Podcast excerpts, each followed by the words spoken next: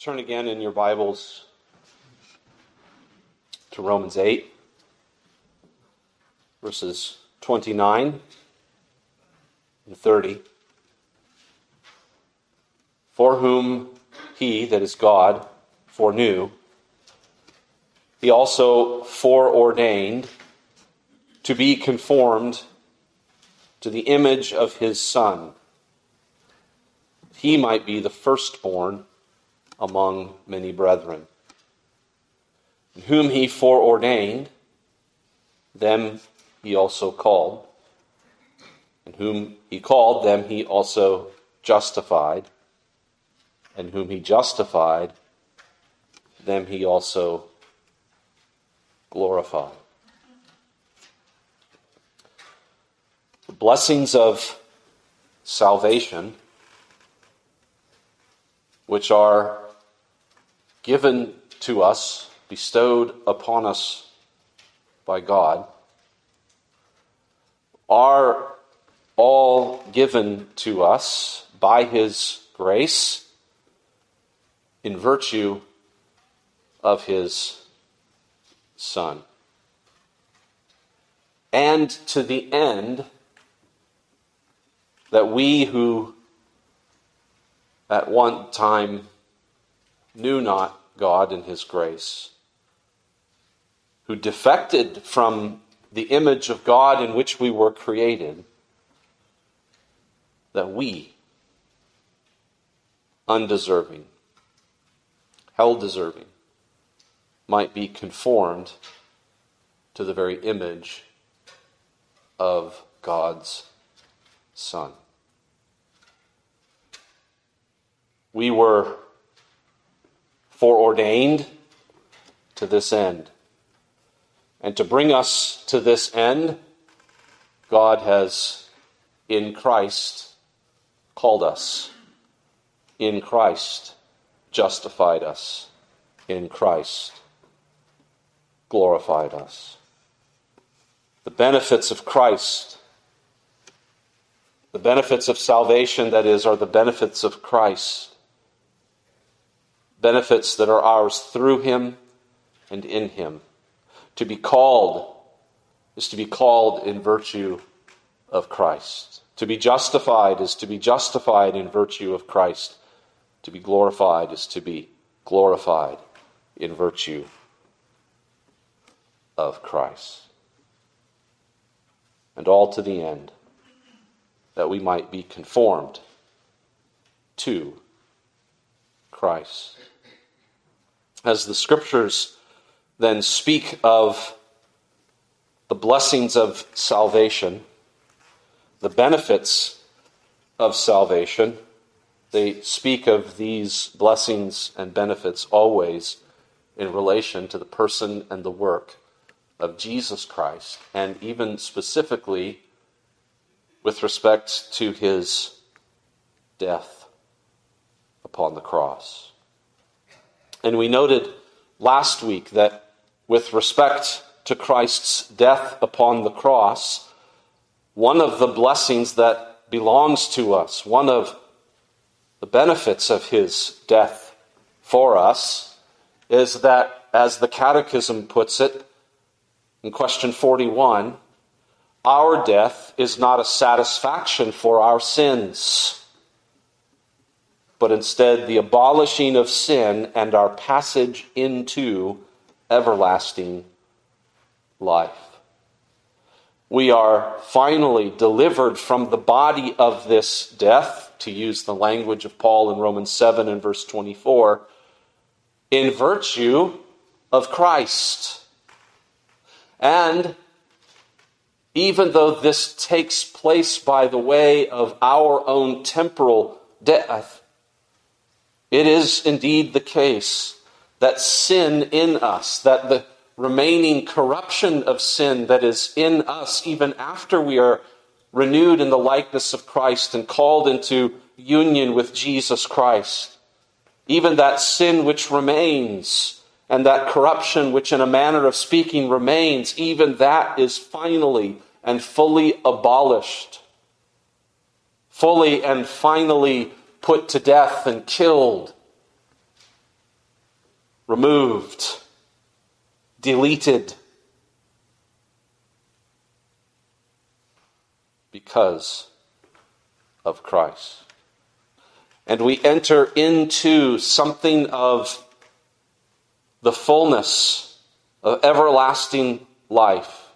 Though we await the day of resurrection, though we await even the reuniting of soul with body and glorification in the likeness of Christ, both in soul and in body together, nevertheless, upon our death, as sin is abolished in us,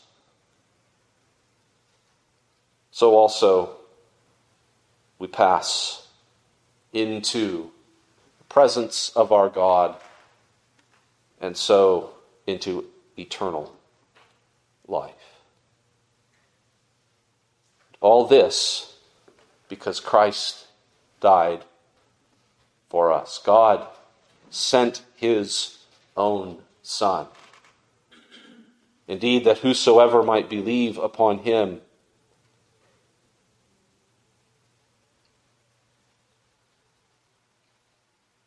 would live forever. And so it is that in virtue of Christ, the benefit of sin's abolition is ours even though we yet wait for it now, it is guaranteed to be ours because Christ died and made perfect satisfaction for sin. This, we might say, is in terms of its reception by us, is yet future however. We who are presently living, who have not ourselves died, we wait for this abolition of sin. We wait. Even though eternal life is ours in principle, we wait for its fullness. We wait for our glorification. And so we need to think further as the Catechism summarizes the teaching of Scripture that there are other benefits of Christ's death. There are other blessings that we receive because Christ died for us, because he made satisfaction for our sin. And the further benefits, or the other benefit that is mentioned by the Catechism, is what we might call the abatement of sin. If sin's abolition, if the abolition of sin's corruption is finalized, if you will, upon our death and entrance into eternal life, and if we await that, at present, however, there is something of the ongoing in us abatement of sin. We might speak of this abatement as the sanctification of the justified sinner. The abolition of sin awaits us but at present, we who are justified are also sanctified. And this too in virtue of Christ's death. Question 42 of the Catechism What other benefit do we receive by the death of Christ? That by virtue of his death, our old man is crucified, slain, and buried together with him figured out in holy baptism, that henceforth evil lusts and desires may not reign in us, but we may offer ourselves unto him a sacrifice of thanksgiving. And so, as we consider together something of the virtue and benefit of Christ's death, we need to notice not only, first of all, what we did last week, the abolition of sin, But secondly, today, the abatement of sin, or the sanctification of the justified sinner. And just as the abolition of sin is future, so the abatement of sin, so the sanctification of Christ's people is a present benefit of Christ's death. It is presently given to us. Here we are reminded that we need not wait for our glorification to know what it means to be conformed to the image of God's Son. We are conformed even at present to Jesus Christ, even as we are called, justified, and sanctified. The beginnings, we might say, of glorification, the beginning of that final benefit of Christ is in a certain measure given to us at present. So that the old man of sin is crucified, slain, and buried in union with Jesus Christ. So that at present, evil lusts and desires do not reign in us, so that at present we may offer ourselves unto Christ, a sacrifice of thanksgiving. And so, as we think of this present abatement of sin, the present sanctification of the justified believer, justified sinner, we need to think of three things in particular. Three things pertain to sanctification. First of all, is the crucifixion, death, and burial of the old man in virtue of Christ. Those who will be finally conformed to the image of Christ, to the image of God's Son, are presently called and justified in union with Jesus Christ. Here we need to turn back to Romans 6 Romans 6, upon the apostle telling us that we are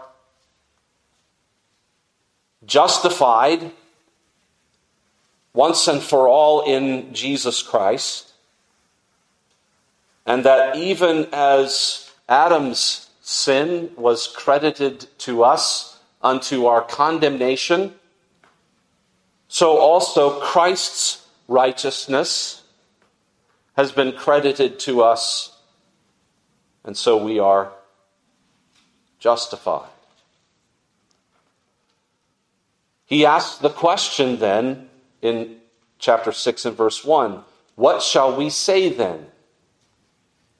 Shall we continue in sin that grace may abound?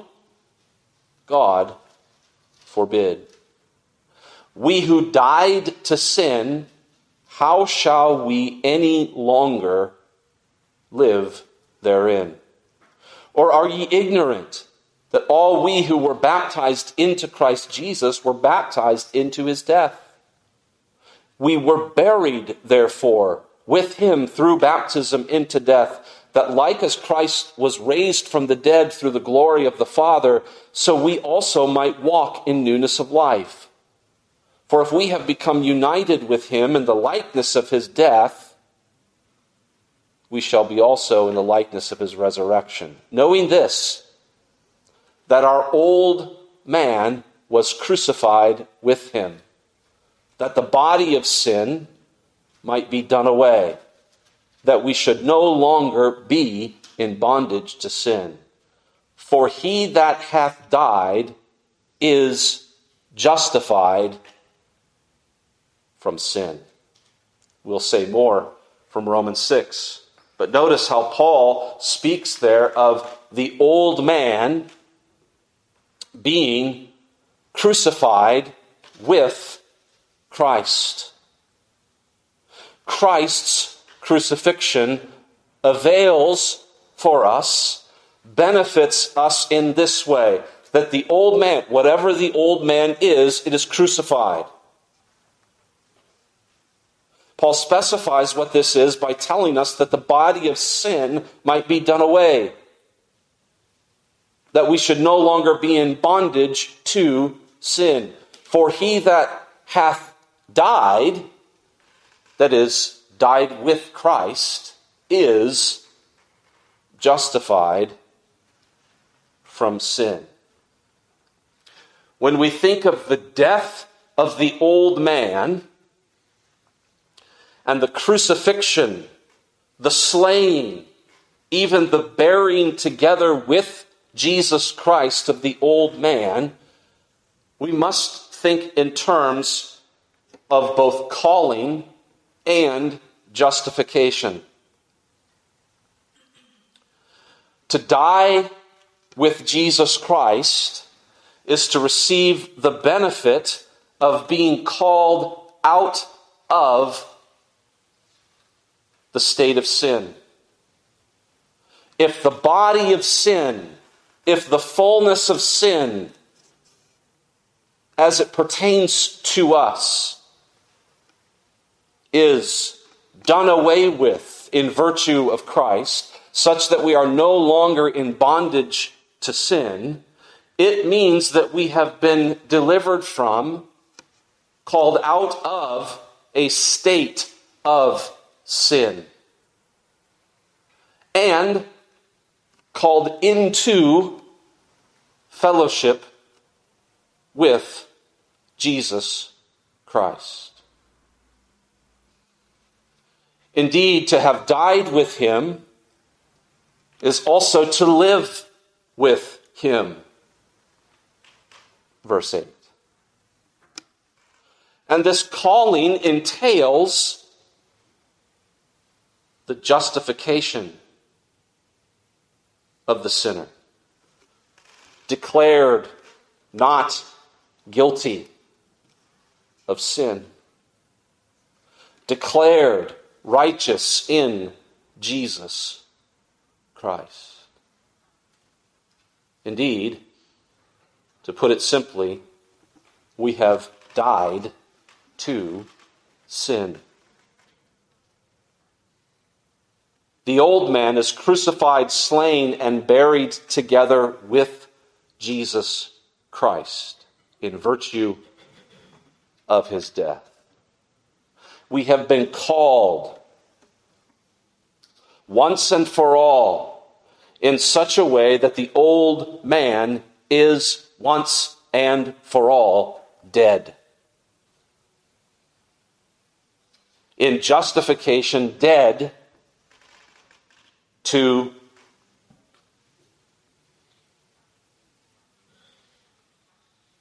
the condemnation of sin, and in calling dead to the reign and the power of sin. What I am speaking of as calling here is often, in more recent terminology, regeneration. It's interesting to read the, the older theologies tend to speak of regeneration as what we call sanctification, that is, the ongoing renewal of the Christian in the likeness of Christ. What we think of as sanctification, they spoke of as regeneration. What we speak of as regeneration in our in common theology today is often reserved for calling. So if you look at our confession of faith, for example, as it speaks of our calling, it speaks of uh, things like the renewal or the enlightenment of the mind, the, um, the freedom of the will from its bondage to sin, and the changing of the heart from a heart of stone into a heart of flesh. Those things are in more common or more recent um, theological language are called regeneration, but in the context of the older Reformed theology, they were spoken of with respect to calling. And that's what Paul has in view here in Romans 6. Our calling out of the state of sin and into union with Jesus Christ, such that the old man, the old man of sin, that the corruption of sin, we are freed from it. It is put to death together with Christ, and we are justified from sin. Called and justified in virtue of Christ's death. And so much of this is figured out, says the Catechism, in holy baptism. Figured out that is, it is pictured in our baptism, which is why Paul uses the language of baptism here. We were baptized into Christ, meaning that we were baptized into his death and buried with him, therefore, through baptism into death. Crucified with Christ, dead with Christ, buried with Christ, all of this symbolized, shown to us, sealed to us in our baptism.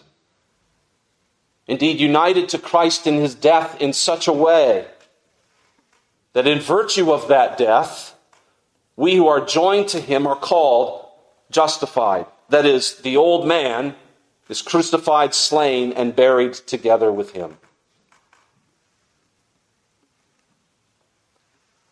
The abatement of sin, then, the abatement of sin consists of the sanctification of the called and the justified.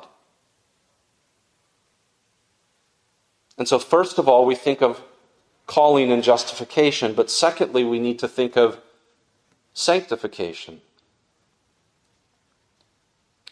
We are sanctified in Christ. We who are called, we who are justified, at present, at present, are being renewed in the likeness of Jesus Christ. We are dead to sin once and for all. And we are to reckon ourselves, Paul says in verse 11 of Romans 6.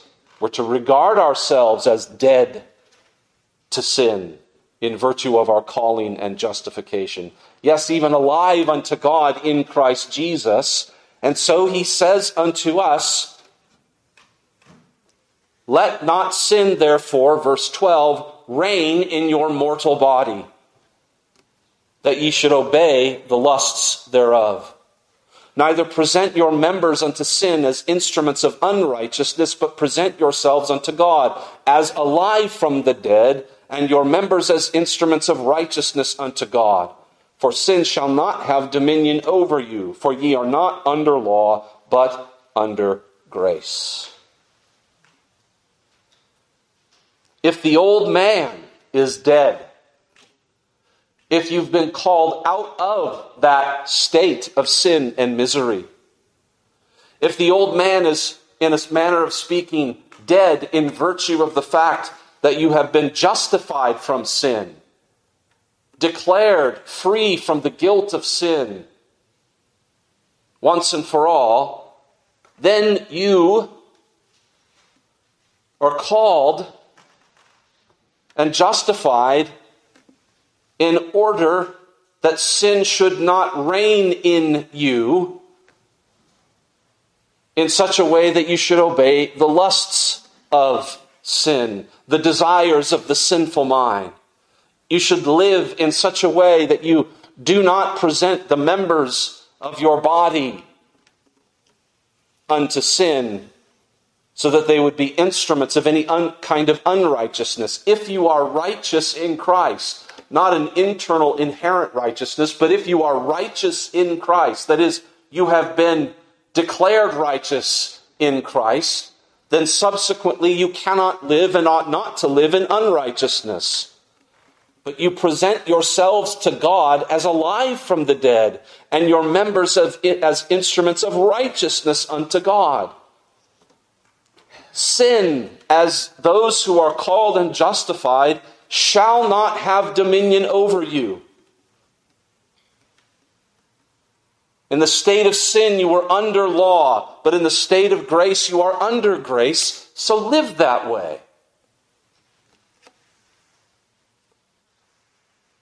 Live that way. The old man has been crucified, put to death, buried together with Jesus Christ as he was crucified, as he was put to death, and as he was buried. As good as his body was on the cross, as good as his body was put to death, as good as his body was buried in the grave, so too your old man has been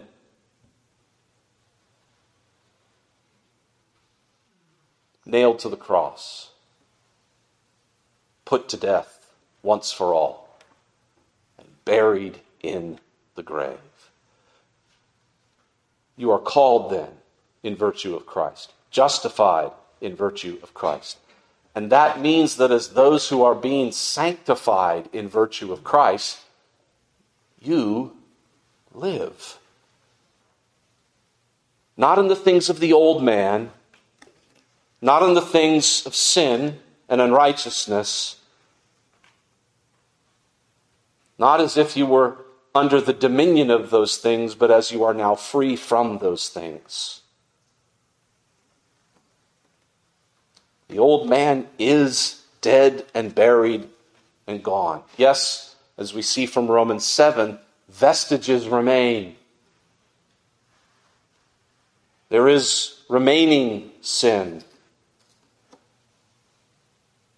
But the old man of sin and unrighteousness is good and gone, good and dead. And so, those things do not reign in you.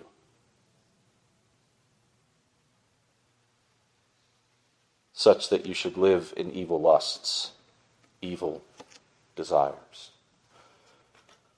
Your minds, which were once darkened in sin, have been enlightened in Christ.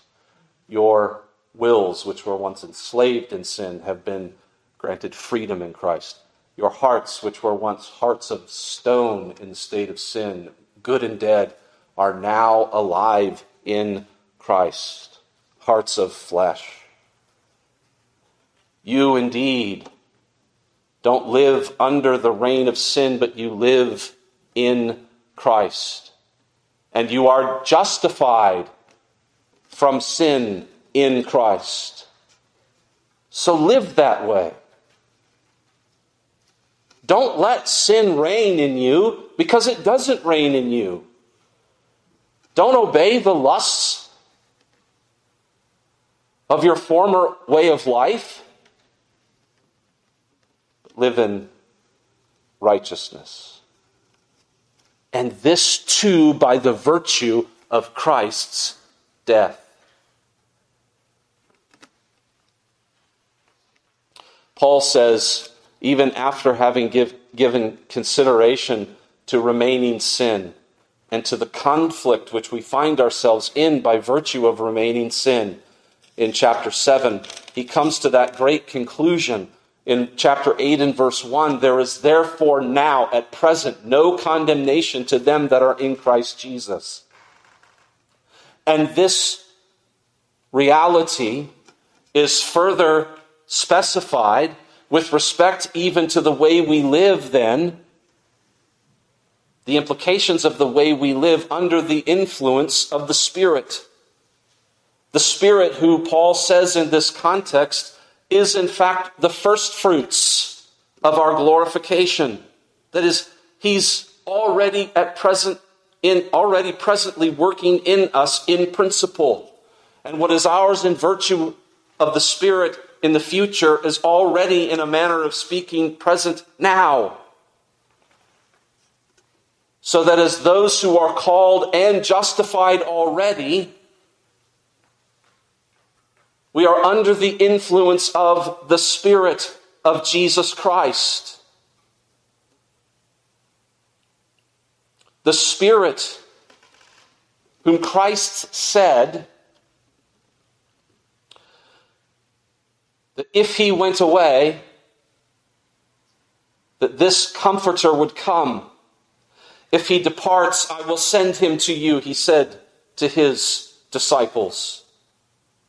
The very Christ who is our sanctification said that he would send his Spirit unto us to lead us into all truth. The Christ who is our sanctification said unto us that he would send forth his Spirit to sanctify us according to the word of truth. And this he does in such a way that those who are destined to be finally conformed to the image of Jesus Christ are presently being conformed to the image of Jesus Christ. You who are called, you who are justified, you are being sanctified in virtue of the Spirit. And so live that way. Living in the light of Christ's death. Living in the light of the benefits of Christ's death, or living according to those benefits is living as those who have been called, have been justified, and are presently being renewed, sanctified. And it must be this way for Christians, for you, dear believer, because by Christ's death, the old man is dead. And buried in such a way that the old man is never resurrected, the new man is. Where you're resurrected as a new man in Christ. When we think then of the present abatement of sin, we must think in terms of not only, first of all, the death of the old man in Christ, crucified, slain, and buried together with Christ. That is, we are called and justified. We must think of the present ongoing work of sanctification. That is, Christ, who is our sanctification, by the Spirit of sanctification, is renewing us, enabling us not to live according to former evil lusts, not letting the desires of the flesh reign in us any longer. But thirdly and finally, when we think of the abatement of sin and the, as the present benefit of Christ, this sanctification of the justified sinner, this sanctification of the called sinner, we think as well of the offering of ourselves unto Christ as a sacrifice of thanksgiving. Paul will go on to say in chapter 12 and verse 1 I beseech you, call upon you, I urge you, therefore, brethren, by the mercies of God, to present your bodies a living sacrifice holy, acceptable to God, which is your spiritual service, which is your reasonable service. offering yourself unto God in Christ as a sacrifice of thanksgiving, is the fruit and benefit of Jesus Christ, rooted as it is in the mercies of God, mercies which are to be found in Jesus Christ. And again, if we go back to Romans chapter 6, notice how much Paul talks about the body, not letting sin reign in the body.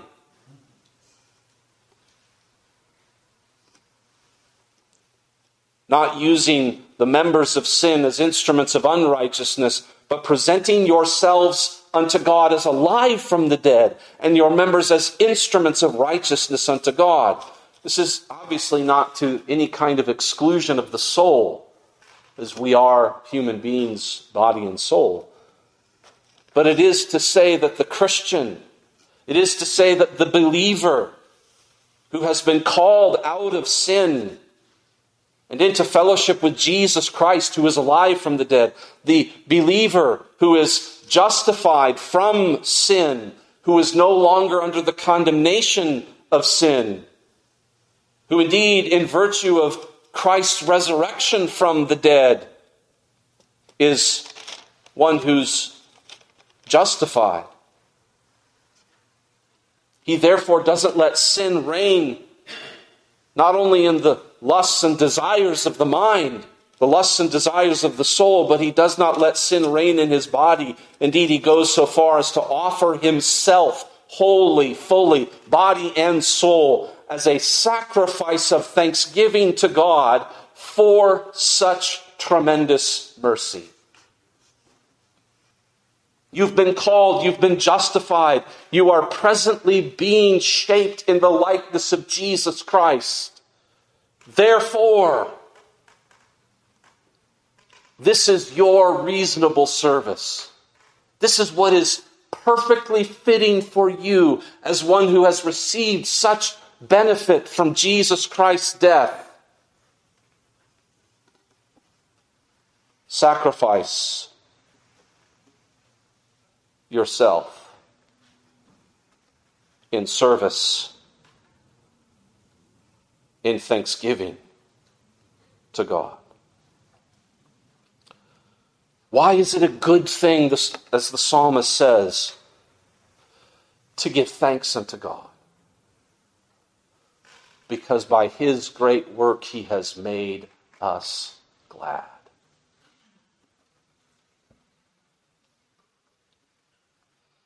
In Christ, in virtue of Jesus Christ, the old man of sin is crucified, slain, and buried.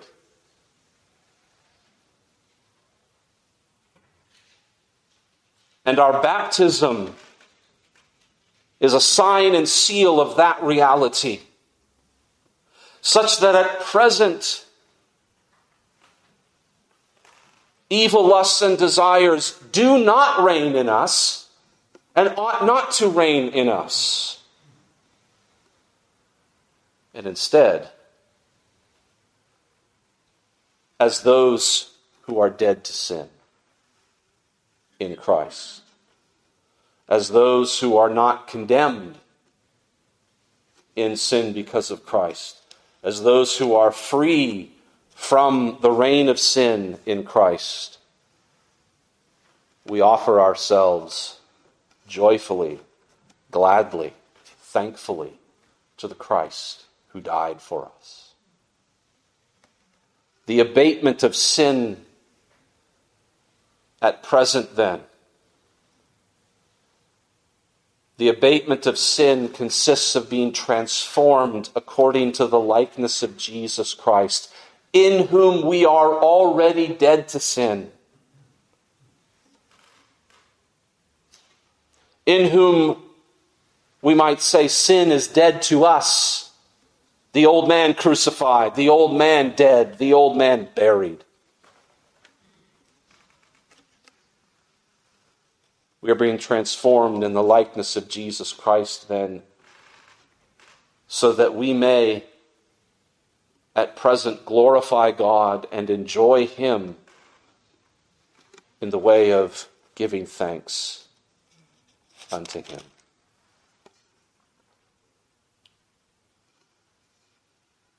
We offer ourselves. We present ourselves, body and soul, as a sacrifice that is alive, not dead. The beasts of the old covenant were laid upon the altar, already having been put to death.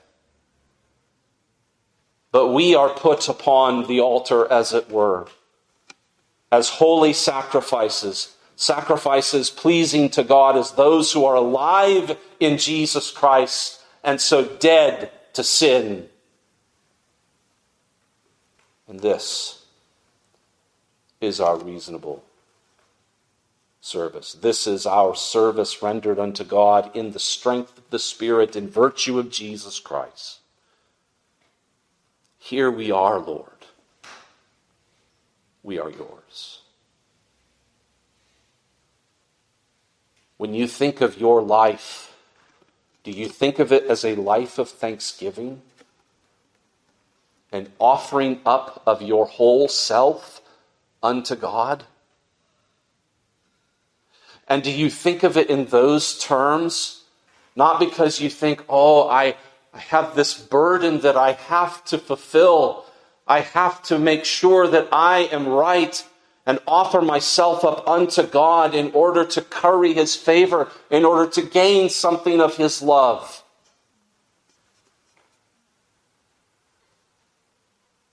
That's a great temptation for us, is it not? But the scriptures teach just the opposite. You offer yourself, your whole self, unto God as a living sacrifice. Not a sacrifice that needs to be made alive. Not a sacrifice that, oh, I hope, oh, I hope I can gain something from doing something for God. No, the very Christ who died for you, died for you so that you might be dead to sin. Dead to sin. Dead to its rule and reign. In such a way that you might freely live this way.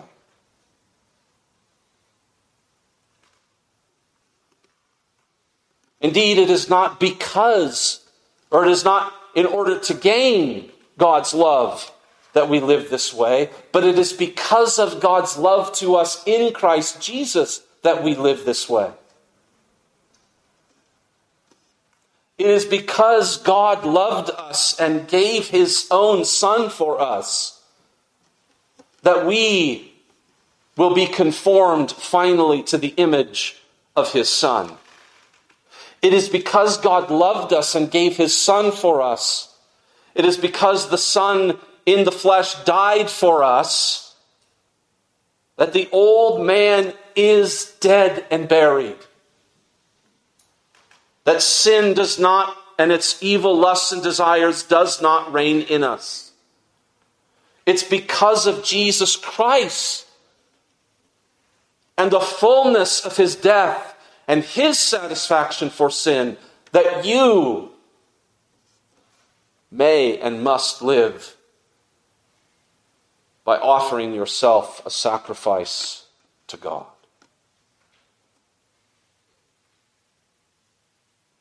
This too is a benefit of Christ. The very grace to present yourself is a gift of Christ's death for you. and his death for you is the very love of God for you.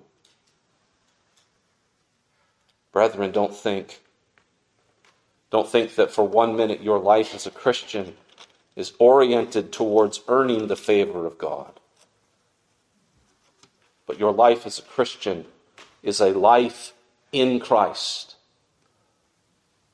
A life that is formed by the benefits of Jesus Christ. A life that is at present a life of being conformed to the image of God's own Son. And a life that is yours because Christ died for you. How then shall we live in view of the virtue and benefits of Christ's death? Knowing that we are dead to sin.